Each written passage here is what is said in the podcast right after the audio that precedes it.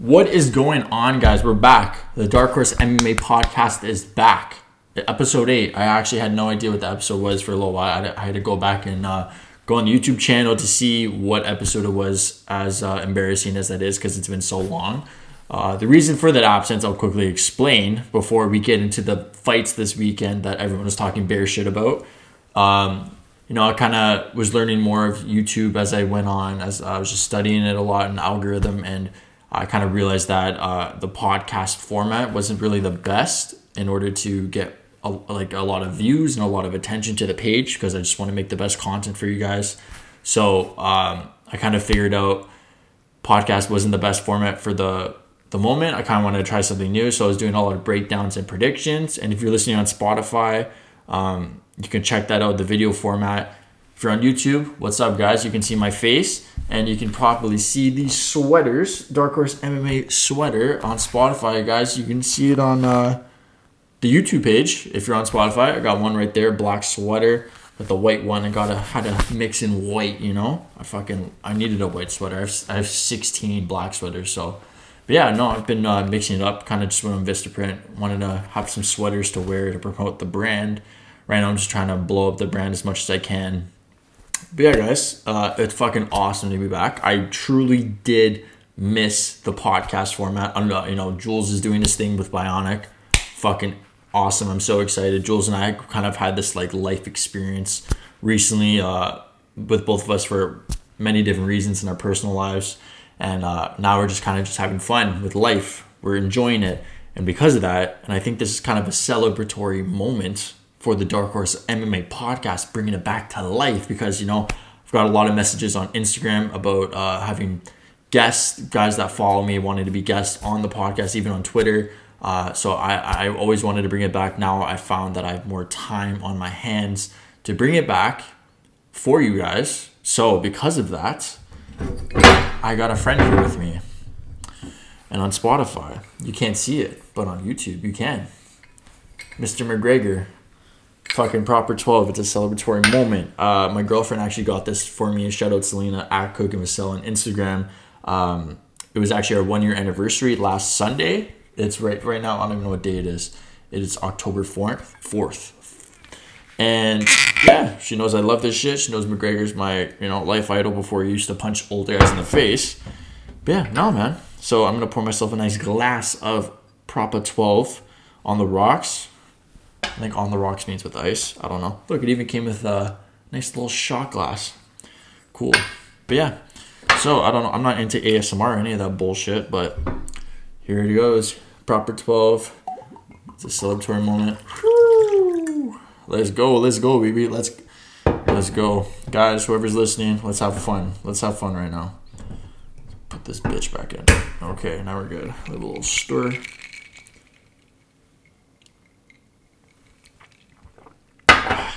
Woohoo! That first sip of whiskey puts hair in your chest, boys. I'll tell you that right now. If you have a hairless chest, have a glass of whiskey, you'll wake up like a fucking bear. Anyways, one more sip. Okay, I haven't had Proper 12 in a minute. Now that I think about it, yeah, catching you guys up. Was fucking around with merchandise. I actually finished my sleeve tattoo. I got, guys on Spotify, you're listening, you can't see it, but you can check it out on my YouTube page. I got a samurai right there, if you can see it right there, boom. And then I got a nice snake. I don't know if you can't really see it, but some guy choking out a snake. Whatever, fuck it. I'm not gonna break where I'm showing you guys. And I doubt you guys care that much. And I got my mom's eye right there, and with it. I'll fucking just post a video here of it so you guys can see it better.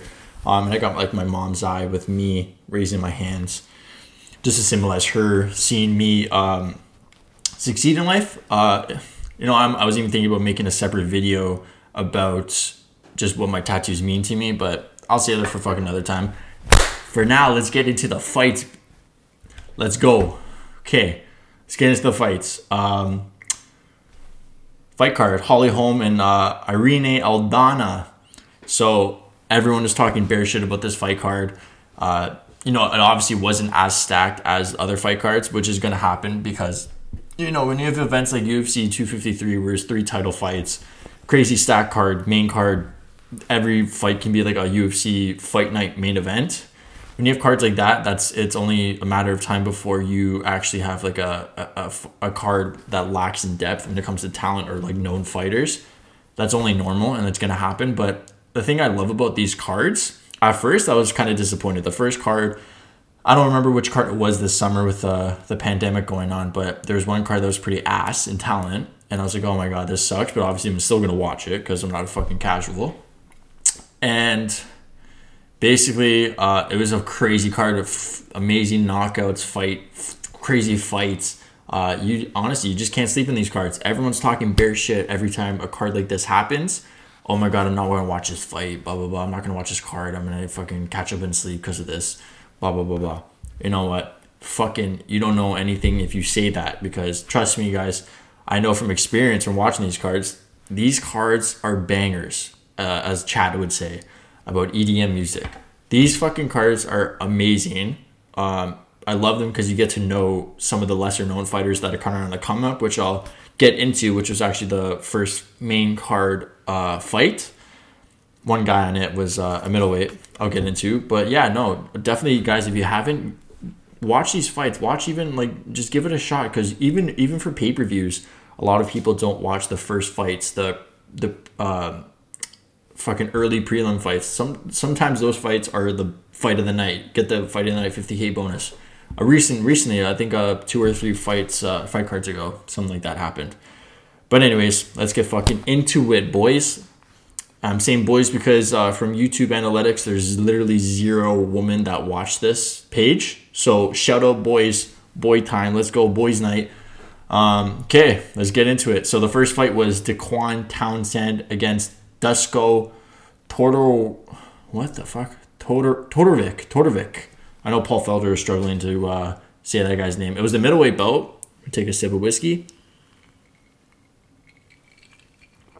Hopefully I don't fall asleep mid-podcast with this, because this whiskey's going to punch me in the face because I've barely eaten today. But you know what? It is what it is, as Max Holloway would say. Max Hollywood.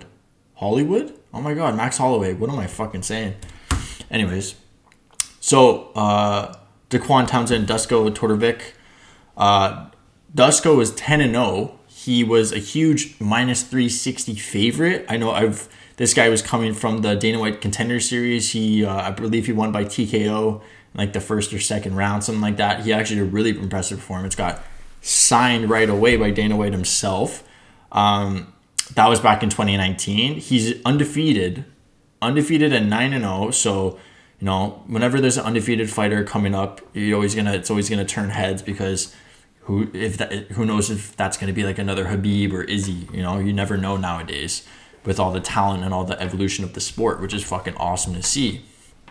And before going into this fight, he was preaching. He's like, you know what? Everyone's talking about my hands, but you know, I got a fucking black belt in Brazilian Jiu-Jitsu, so I want to show that shit off if I have the chance to, if I don't knock this guy out in 16 seconds like fucking Khamzat Chimaev, who's a fucking character in himself. But yeah, no, something that I noticed right away with this guy, he walked out to AC/DC's Thunderstruck.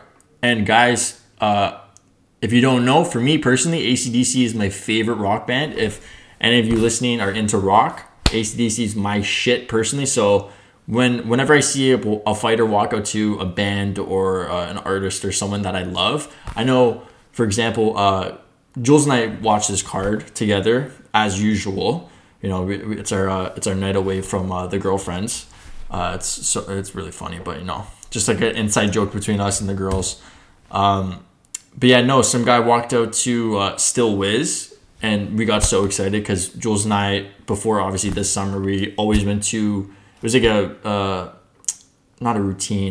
tradition to go to Wiz Khalifa when he came to the Budweiser stage in Toronto. We always used to see him perform and, you know, did some stuff, if you know what I'm talking about.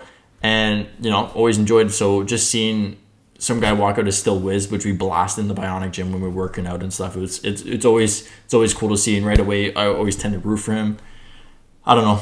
if you guys on YouTube are familiar with or have the same kind of opinion with that, comment below. I would love to hear who's your favorite band, who's your favorite artist, what's your favorite song, and like what's your favorite walkout song that you see fighters walk out to that you automatically want to root for them right away. I would love to hear. You know, comment below if you guys have that in mind. But so yeah, no.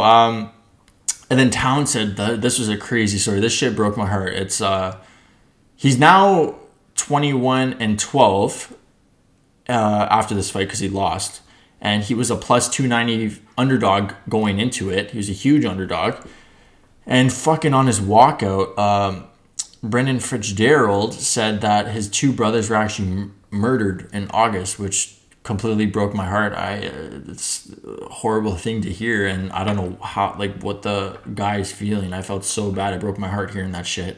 And you know, whenever I hear someone who has someone close to them pass away, I always root for them because I can't imagine what they're feeling like, and I always want to see them win, at least get their hand raised at the end of it, you know, some positivity in their life, because it's such a horrible time dealing with all that shit. So it was tough seeing that right away. I was like, fuck, man, I hope this guy wins. I saw he has so much experience over this undefeated prospect. I'm like, you know what? Maybe there's a chance. I know he had a reach advantage, I believe. And I know I've been fingers crossed. It really broke my heart. And, you know, it kind of like just so much shit. I know I think a bantamweight, his brother passed away unexpectedly. And, you know, he won his comeback fight. Walt Harris, you know, with his stepdaughter, that horrific tragedy, that shit, that fucking broke my heart. And he actually lost his fight to Alistair Overeem. So it's that shit's always really tough to see. You know, you always gotta. I don't know how you don't root for guys that are going through some life shit like that. But yeah, man. No. Anyways, back to the fight. Back to some positivity in our lives. Back to the fun. No, right away, Dusko, man, this guy's got some nice hands. He's got some crazy head movement, even if he's against the cage. Always moving his head. He's always a moving target. He knows what he's doing. He's undefeated for a reason. And, you know, he was bringing the fight to Townsend right away. You know, he cracked him, I think in like the opening 10 seconds, he actually cracked him with like a hook or something. Kind of caught his attention and kind of was wide-eyed. He's like, oh, fuck, okay, this guy's got some power. Kind of got his respect right away. Yeah, right off the bat, he just had excellent striking pressure, was putting Townsend on the back step. Townsend wasn't really throwing as much in the first round. And then he got his back up against the cage, and Dusko, you know, was just ripping the nasty hooks, just nasty strikes, connecting. And Townsend was showing he has a nice granite, solid chin, at middleweight, because if that shit cracked Luke Rockhold, he would be into the shadow realm right now. I'm telling you right now. But yes, that guy would be taking a nap for 15 hours if he got touched with one of those. Even if he got touched with a fucking jab by Dusko, he'd be sleeping. And if you guys can't tell, I really don't like Luke Rockhold. If you guys are having a hard time figuring out why I'm talking so much shit about this guy, even though he can kick me in the face and put me in the shadow round, whatever.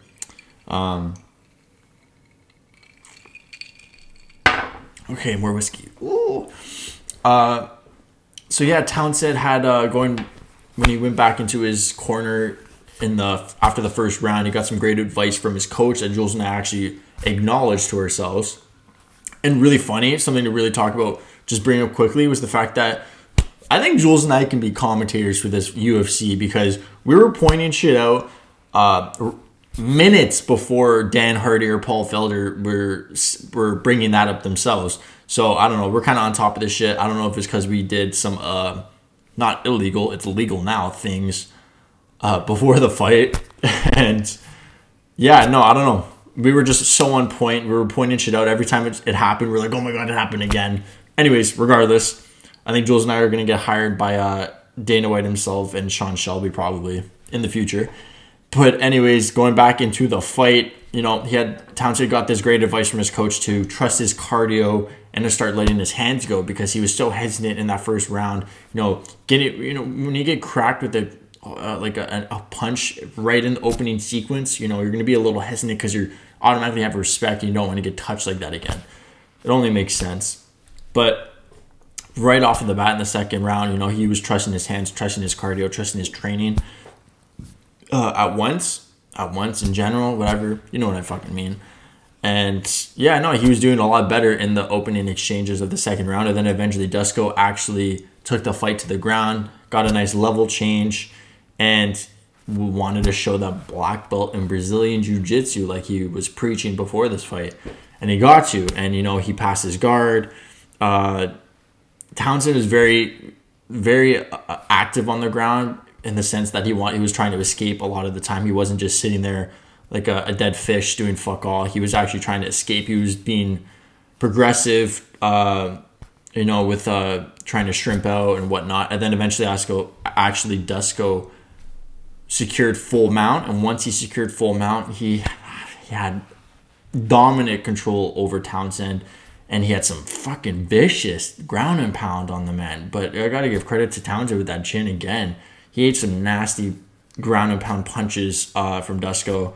And, you know, eventually those ground and pound punches got the fight to be finished, led to the fight to be finished. And, so Dusko eventually won by TKO in the second round. And it was funny, when he won, Townsend actually, fucking swept him and put him on his ass when he was on full mount. So it was kind of, as he was raising his hands, he kind of just swept him off of his full mount. And, he was complaining, obviously.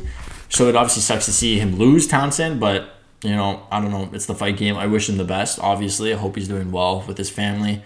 For Dusko, fucking, that guy said nasty as in really good. For anyone that's listening, not from Canada, nasty is a good thing.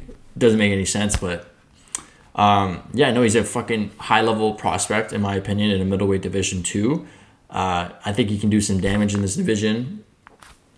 I don't know what's next for him. We'll have to see what they come up, but I know he wants to fight again soon. You know, he didn't really take any crazy shots. He did take a couple shots. He showed his chin too, but And in the post-fight interview, he was even preaching that he wants to be. His main priority in the UFC in his career is just to keep that zero losses on his record. He wants to be undefeated. He wants to be like a Floyd Mayweather. Obviously probably not 50-0 because that's kind of crazy. But, I don't know. If that's his goal, fuck, run with it. I'd love to see it. I love that shit. But yeah. So yeah, next fight. This was a sick fight. Kyler Phillips and Cameron Else or whatever his name is. Bantamweight fight. Kyler Phillips. Luscious locks on this guy. He has beautiful hair. Great energy on this man, too. In his walkout, he's dancing and fucking feeling himself, this man. I love seeing guys with a certain energy that, you know, they know that they're the shit. In their minds, that they're the shit. This guy was training jiu-jitsu since he was, 4 years old or some shit. You know, his dad, right out of the womb, he threw him on the mat. He's like, let's go. I'm going to show you how to shrimp.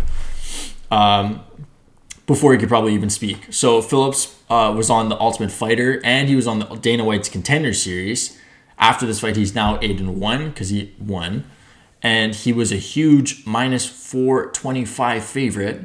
They should have just done -420 because, you know, it's always 420. And Else is 10-5 now. He was a +345 underdog. He has a crazy stomach tattoo of a lion, which you gotta respect because that's a crazy spot to get that kind of tattoo. It's kind of like a McGregor thing. It's really in your face. A lot of people were making fun of it, but you know what? If he likes it, go fuck yourself. That's all that matters. And it's badass, so you gotta respect it. And I can't imagine how much that shit hurt because my bottom half of my sleeve tattoo sucked balls. So that was not fun. I can't imagine what his stomach's like. And yeah, whatever. Regardless. And Else, this was his UFC debut. I don't know if I said that already, but he took this fight on short notice, so it makes sense. And he was actually a paratrooper in his, previous days. I don't know when that was, but he was a paratrooper. So, you know, that requires a certain mental toughness in order to have that. And as a life skill, I guess, or whatever you would say, as experience. That's badass. I love hearing that kind of stuff.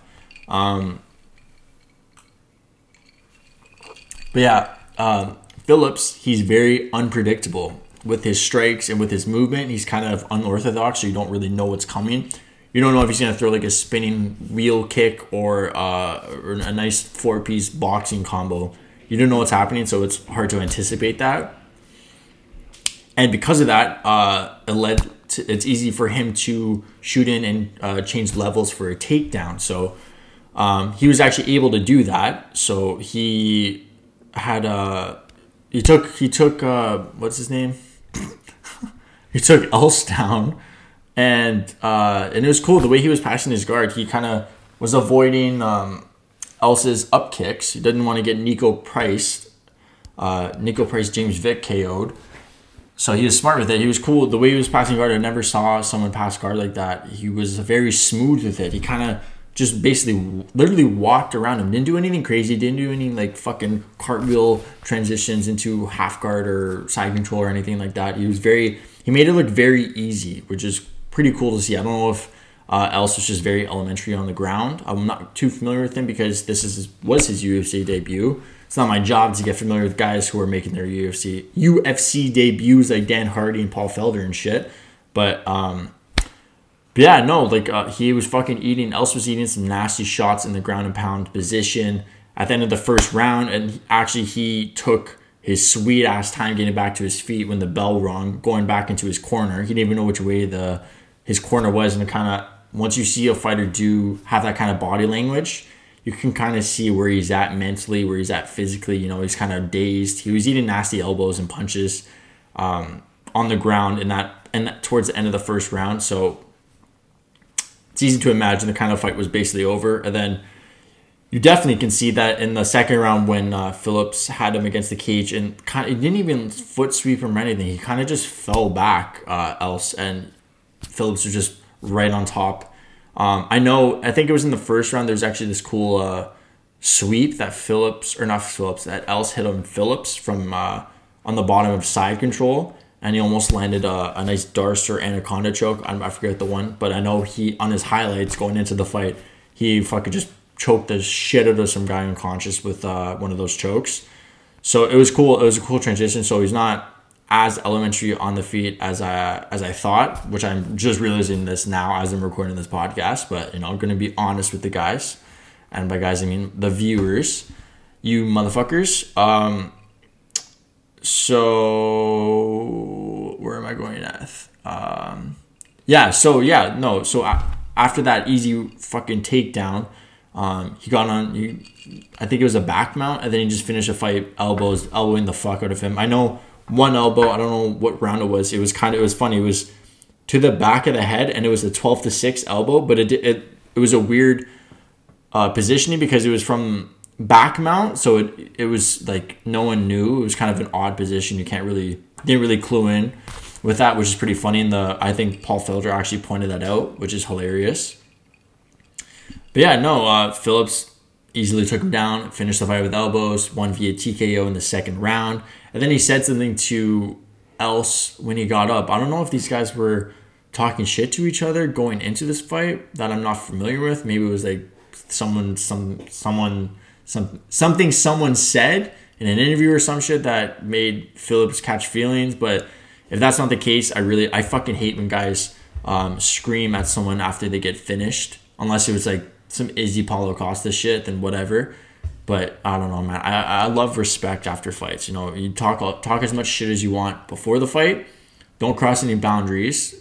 Just always give respect, man. I don't know.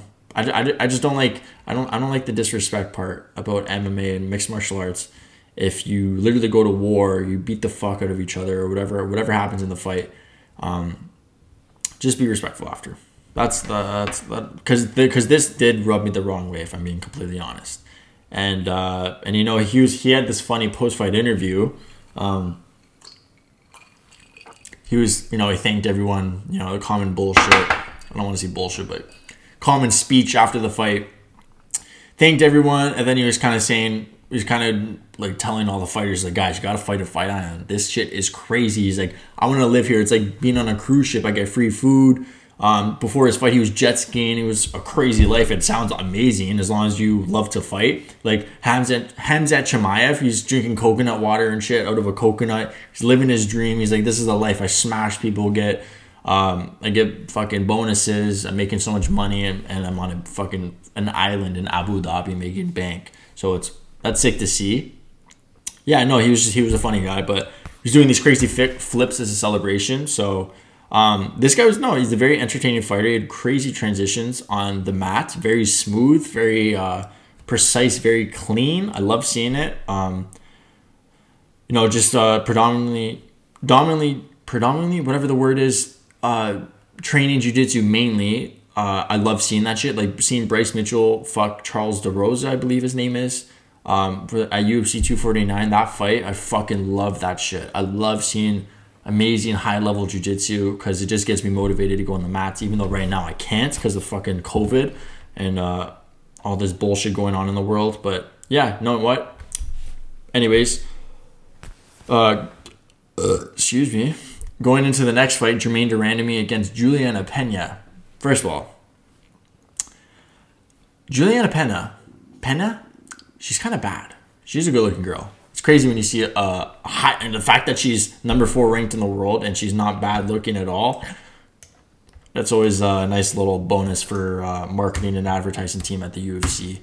But anyways, the bantamweight belt, Jermaine Durandamy, she's number 1 ranked. Juliana Pena ranked number 4. After this fight, Jermaine is 10-4 because she won, in case you guys didn't know. She was a minus 145 favorite, as she should be, because she's number 1 ranked, as I previously said. And this is her first fight back since the Amanda Nunes loss. She's the former bantamweight champ.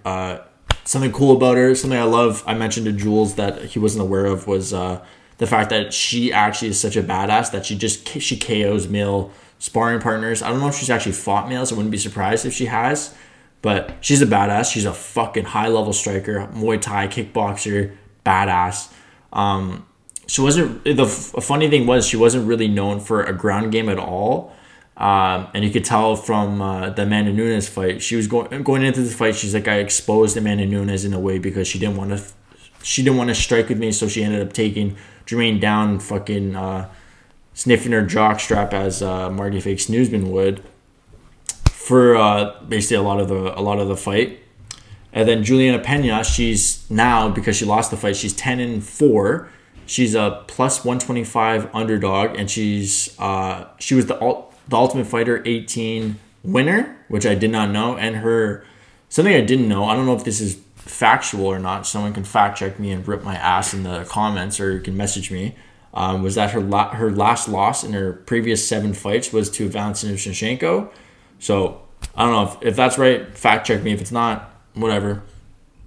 Just fucking shoot me a message. I don't care. Doesn't matter. I won't get offended. I don't have a huge ego. But yeah. So. Okay, going into the fight, Jermaine Durandamy. She was right away. She touched. Sorry, my ice is melting in this voice here. I gotta finish this shit. Right away, you can see Jermaine landing that right hand that actually fucking knocked out Aspen Ladd in like 16 seconds or whatever the fight was. She actually staggered Pena a couple times with that nasty straight right. And even in that fight, she was kind of fainting the uppercut. She landed it a couple times. She's mixing up well. She's a high-level Muay Thai kickboxer fighter and knocks the fuck out of her male sparring partners for a reason. She's a high-level striker. She's mixing up very well. She's got nasty knees, nasty elbows. She can do it all on the feet, basically. And she is a badass. Juliana Pena is also a badass. But, in the first round, Juliana Pena was kind of hesitant, kind of was having a hard time going into the pocket, getting the fight against the fence, hopefully getting a takedown. I believe she got a takedown in the last 3 seconds of the first round, something like that. And then right in the second round, she got that corner advice, bite down your fucking mouth guard and go out for it. You got to bring this fight to her, because if you don't, you're going to lose. That's just the way it's going to happen with a high-level striker like Jermaine. In the second, right away, Pena was swinging like a wild woman and actually got Jermaine against the cage, which she was aiming for a takedown, whether that be like a trip or whatnot, had that body lock. And she eventually did get that takedown from Jermaine. And there was one position where I think it was like inside control, or I think a half guard maybe, where Pena actually was going for a guillotine. And it was kind of a sequence where Jermaine kind of got her hips up and Pena tried to just go full out Dustin Poirier on it and pull the guard on it, and she kept it. She kept the grip. And for people that don't know that train jiu-jitsu, if your guard gets passed and you have that guillotine grip on, you're a complete rookie, which is completely fine. But that sets up the Von Flue choke, the Owen St. Preux choke, which it should be fucking called now. And it was crazy because Jermaine actually recognized that. So it shows this crazy evolution in Jermaine's ground game ever since her last fight against Amanda Nunes, which she lost the title belt to.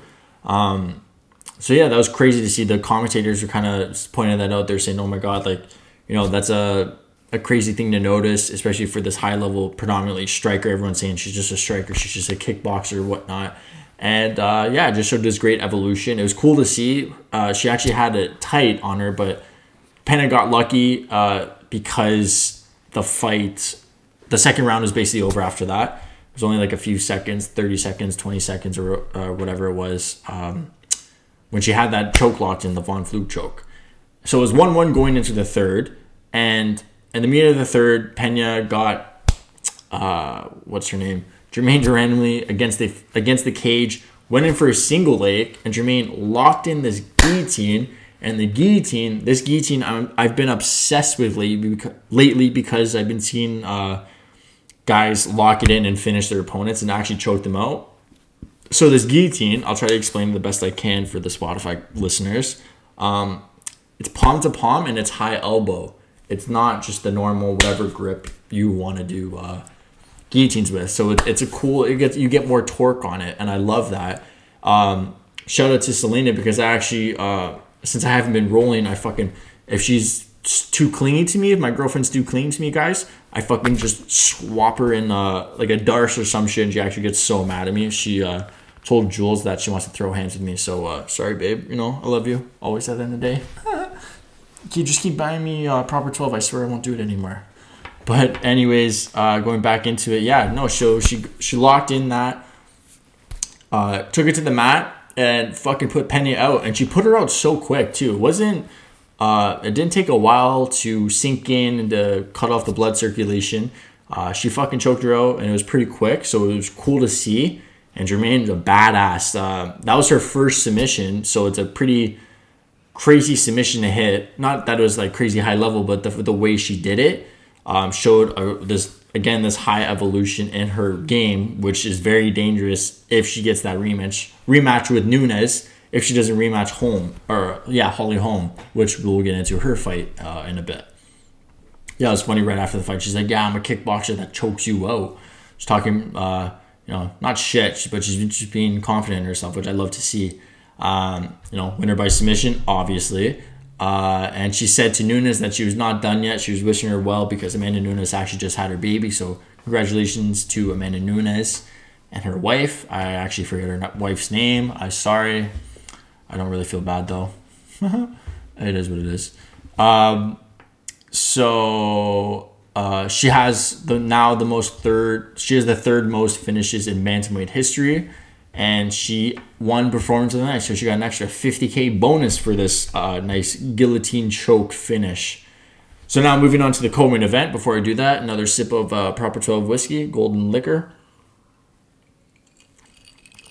Okay, so Jordan DeCastro and Carlos Felipe, co-main event. This event probably got the most attention because of the stare down.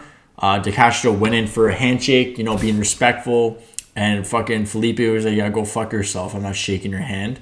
And I learned that he's actually a big fan of the Diaz brothers, so it makes sense, his mentality, because once I saw that video, I'm like, yo, fuck this guy, I don't even know what this guy is, and he's doing this, and he's being a dickhead. But, once I got to learn that he loves looking up to the Diaz brothers. Diaz brothers don't shake anyone's hand unless it's Jorge Masvidal, who's actually a real gangster, or a bad motherfucker, as he would say. But yeah, no. So DeCastro is a Dana White Contender Series alum. He's 6-2, and on the Dana White Contender Series, I believe he was like the biggest underdog on that card or in history or something like that. And he was a -230 favorite going into this fight. Yeah, so he's now 6-2. And Felipe is now 9-1 after this fight. He was a plus 190 underdog.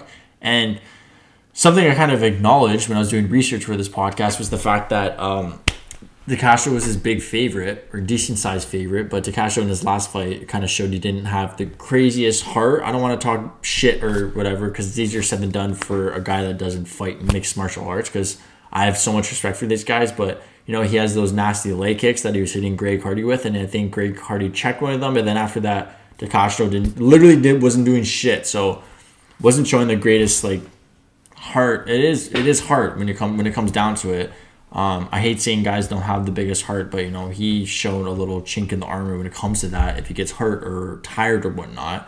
But yeah, no, so Felipe loves trash talking. He acknowledged it, he says he loves it just to get in the guys' heads. And he showed it in this fight, which is really funny. And the referee for this fight was a fucking character in himself. If you guys have watched this fight, you will know. Because, you know, he was doing so much shit. And even before, I think it was the me and Akeem fight against that Russian cat, Habib's training partner. I forget his name.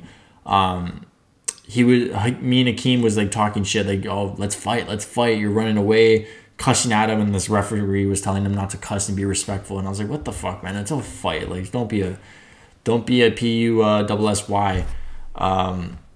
Yeah, no, don't be a fucking pussy. Like, I hate that shit. It's a fight. So this guy going into this fight, I was like, "Oh my god, this ref kind of rubbed me the wrong way just because of that." I don't know who he's trying to be, what he's trying to implement. I believe that was a kind of a rule. Back in the day in the UFC, that you actually weren't able to talk shit, which is so stupid. But yeah, no, whatever. And Kevin Satako, which is the ref, his name, he looks exactly like fucking one of the Fertitta brothers that founded the UFC, that sold it for fucking $99 billion. Yeah, going into this fight, typical heavyweight fight, Felipe was kind of throwing that overhand right. Wildly, you know, he's kind of initiated more of the fight to DeCastro. DeCastro, and it was funny, right out of the gate, Felipe was kind of picking up his knee, pretending to check the kick, the calf kick or leg kick, because DeCastro is a nasty leg kick. So he was kind of mocking him. He said, "Yeah, come in, leg kick me. I'm gonna check in. You're gonna fucking bitch out the rest of the fight. I'm gonna smash you." It's kind of that kind of vibe. So it was pretty funny to see that. And the cornermen, all Brazilian cornermen are hilarious. I love them. Whether it be in them screaming "Isso" after every fucking jab or every time their fighter blinks, they get so excited. It's so cool to see the passion out of that country. I love that shit. It always makes me happy. It always makes me laugh with that. And the cornermen for this fight were like so synced with what they were saying. They were screaming "Bora, Bora" or whatever. I'm not sure what that means. I could be butchering it. So if anyone is Portuguese and knows that or speaks Portuguese, because I'm Portuguese, but I'm kind of fake Portuguese because I don't speak Portuguese. Half Portuguese, half Italian, if you guys didn't know. Don't speak either. Only probably the swear words from my parents saying it to me when I was younger. Okay, but yeah, no, it's funny, like, the Paul Felder and Dan Hooker and Brendan Fitzgerald were kind of saying, like, oh, they sound like minions or some characters from Toy Story. It's just funny to point out, because they literally did. And then, yeah, Felipe just looked faster on the feet. His hands looked faster. He was mixing up to the body very well towards the end of the fight. He was kind of headhunting in the beginning, you know, trying to get a spectacular KO or something, because... You know, a bunch of talking shit, and you know, you want to KO someone stiff, make their toes curl and shit like that. But yeah, that wasn't really working because DeCastro he showed he has a good chin, so he's mixing in the body really well. DeCastro was a little hesitant. He landed some good leg kicks, landed some punches. Wasn't really anything crazy, anything shocking, but. Yeah, DeCastro was really in the first round. He was just waiting to counter Felipe with the overhand right. Other than that, wasn't doing really fuck all. And then the second round, you know, we got that corner advice saying you got to initiate the fucking action. You gotta throw more shots. You're not doing anything. You're gonna lose this fight if you're just gonna be waiting for the counter overhand right, like Tyron Woodley or Nyquil Woodley, as Colby Covington would say. Or Tyquil, it might be Tyquil actually. I kind of might have butchered that.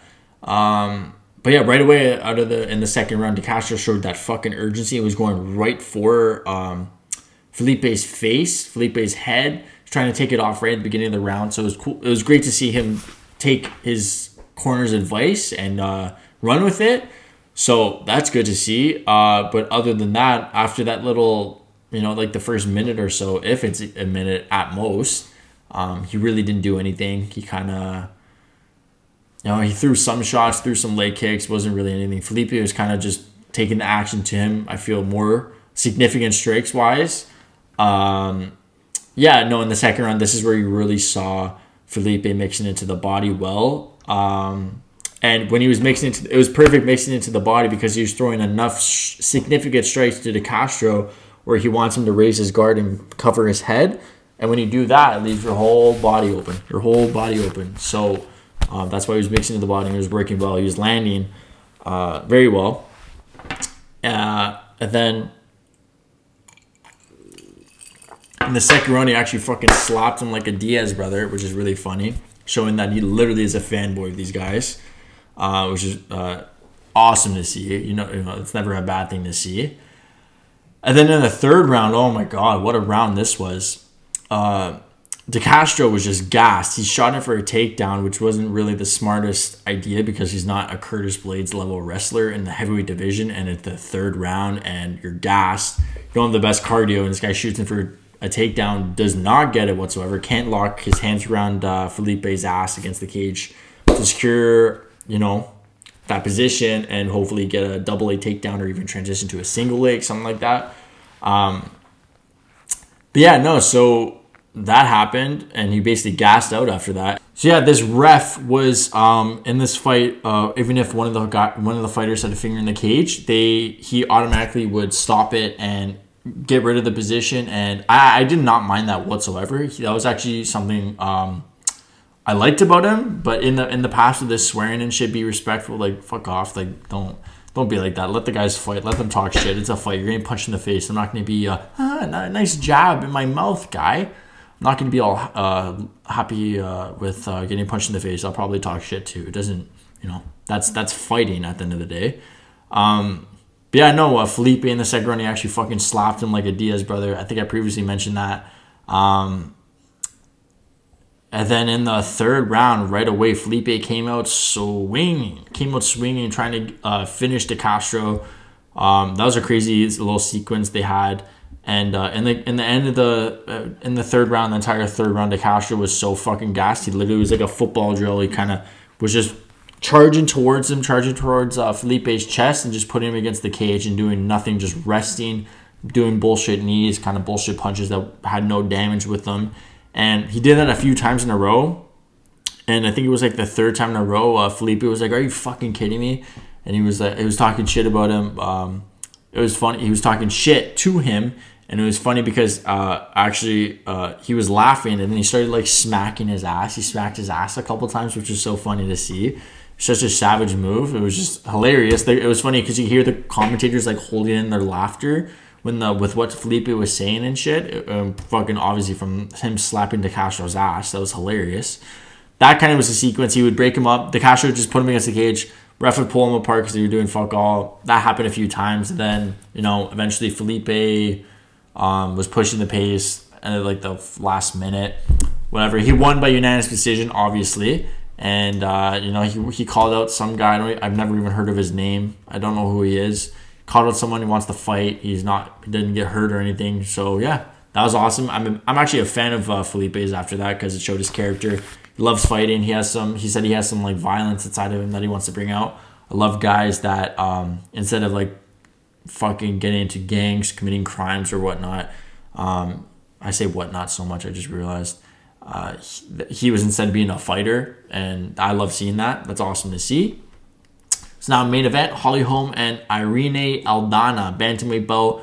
Holly Holm after this fight, she's 14-5. She was a -125 favorite. She's the number 2 contender in the bantamweight division behind Jermaine Durandamy. So it's interesting to see how this played out. She was actually something I didn't know. She was the number 1 pound-for-pound women's boxer of all time, or is the number one pound-for-pound women's boxer of all time. That's cool. I knew she was a badass boxer. I didn't know she was like that fucking she had that big of a legend or GOAT status or whatever you want to call it.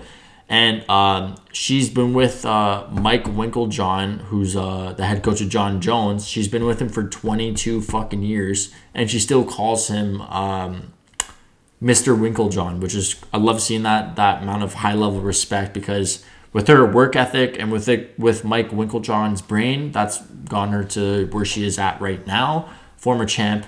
So it's very cool. And then Irene is 12-6 now. She was a plus 105 underdog. I think I said, I don't know if I mentioned that Holm was a minus 125 favorite. In case you guys didn't know, I'll fucking mention it twice. And Irene she has the second most significant strikes in UFC bantamweight history at 667, and she has the second highest striking rate in UFC bantamweight history at 6.6 strikes per minute. So going into this fight, I thought that it was going to be... No, I was telling Jules, people were overlooking this fight, but Holm, she's a great striker. Irene, she got that. Had some nasty KOs. That she had that one nasty leaping left hook, I believe, KO. Fucking badass, followed with a nice right hand. Put the girl she was fighting to sleep. I think she had a nasty head kick KO too, where dropped an opponent, then finished her after. I didn't have crazy high expectations, but I knew this was going to be a pretty decent fight compared to what people were saying on Twitter, talking bear shit about it. Basically just dominant performance by Holly Holm. She looked like a monster in this fight. Complete badass. She came into this fight looking like she had something to prove to herself. Everyone's talking to her, bringing up retirement. She's getting pissed off. She's 38 years old. She is getting there, but she was saying, I'm far from done. I got so much more left to prove. She wants to be champ. She wants to get that title back again, be a two-time bantamweight champ. The whole fight was Irene was chasing Holly Holm when Holly Holm was utilizing her great footwork and from boxing and just circling away from that lead hook that Irene has. And at times she was just charging in that four-piece combo, ending it with a leg kick or body kick or head kick. And Irene didn't know what to do. She couldn't really get into the pocket range. She wasn't really doing anything significant in this fight. If I was her, I would have chopped down at the legs, kind of make Holly more stagnant in her movement, give me more opportunity to land something significant, kind of change the output of this fight, maybe shooting for a takedown, change levels, put Holly Holm on her back. And something that was cool that I didn't know was that John Jones actually was the only fighter in the UFC today that had the higher takedown defense than Irene. So Irene was number 2 before this fight. After this fight, she's probably fucking way below this list because she got taken down 5 out of 14 times by Holly. There's not too much to say with this fight. It's the same shit happened all over and over. Irene was just chasing her. She didn't really switch it up. She kind of did not initiate anything different. Was doing the same thing over and over. I don't know. I can't. It's hard to dig into this because nothing really changed. There's no momentum shifts. Holm took her down, landed some good ground and pound. She landed this nasty head kick that I thought was going to be illegal. It was kind of close. When Irene was standing up to her feet after she got taken down, that was pretty fucking cool. It made a nasty slappy noise, echoed in that fucking tiny ass wherever it is in the Fight Island arena. It's not an arena, but whatever. I don't know. It's hard to really dig into this fight because there's nothing too much to dig into. Holly Holm looked fucking awesome. She's looked like a beast. I think after this fight, it's best to make the Holly and Jermaine Durandamy rematch. And then the winner of that gets fucking the next head kick KO from Amanda Nunes. I don't know. It's hard seeing Amanda Nunes lose. I kind of want to see Jermaine get that trilogy, even though she lost twice already to her. Just with this evolution on the ground, it's interesting to see how that would be, especially with her being evenly matched somewhat on the feet with Amanda Nunes. If Amanda Nunes is initiating takedowns with you when you guys are fighting, showing that she doesn't want to strike with you, and you have this evolution on the mat, you know, with this, you know, you fucking choked out, whatever her name is, what's her name? Juliana Pena, when you're choke out a number 4 ring bantamweight, she's not a tomato can, she's a badass for a reason, so that'd be cool to see. But you know what makes sense is the Holly Holm Jermaine Durandamy rematch. Winner gets Amanda Nunes after she most likely starches Megan Anderson. Sorry, Megan Anderson, but you have cool tattoos at the end of the day, so I'll always love you. In this fight, Holly Holm kind of maintaining the distance. She was using that lead side body kick to kind of keep that distance, to kind of was making her able to still, you know, touch her from the distance and getting her away from her, eliminate any possibilities of her getting into the pocket. Let's see what else we got. I'm just looking at my notes right now. 5 takedowns for Holly Holm in this fight. You know, that was, you know, she's switching up. She's making her opponents guess, which is really cool to see. But yeah, man, at the end of the day, something I gotta point out: the last 30 seconds of the fifth round, Holly Holm was going ham on Irene. She was trying to finish her. She was putting it all on her. So that was fucking sick to see. That really, not like it was a close fight. She was gonna win even if she lost that round or she got dropped or whatever. She was winning that fight regardless, unless she got finished. Yeah, man. No, it was a good fight. I don't know. You guys gotta, for anyone that talks shit about these like low key cards that people don't think have it a lot of potential, fucking watch them from start to finish. Do it once, try it out, see if you like it. If you don't like it, I really don't understand, because it's fucking always amazing fights. But anyways, I don't want to drag this on any longer. Holm won via unanimous decision. I believe she had 2 50-44 cards, one 50-45 card. I actually didn't know how she didn't get a performance of the night bonus for this fight. But yeah, guys, the fact that she didn't get the 50K bonus really doesn't make sense to me.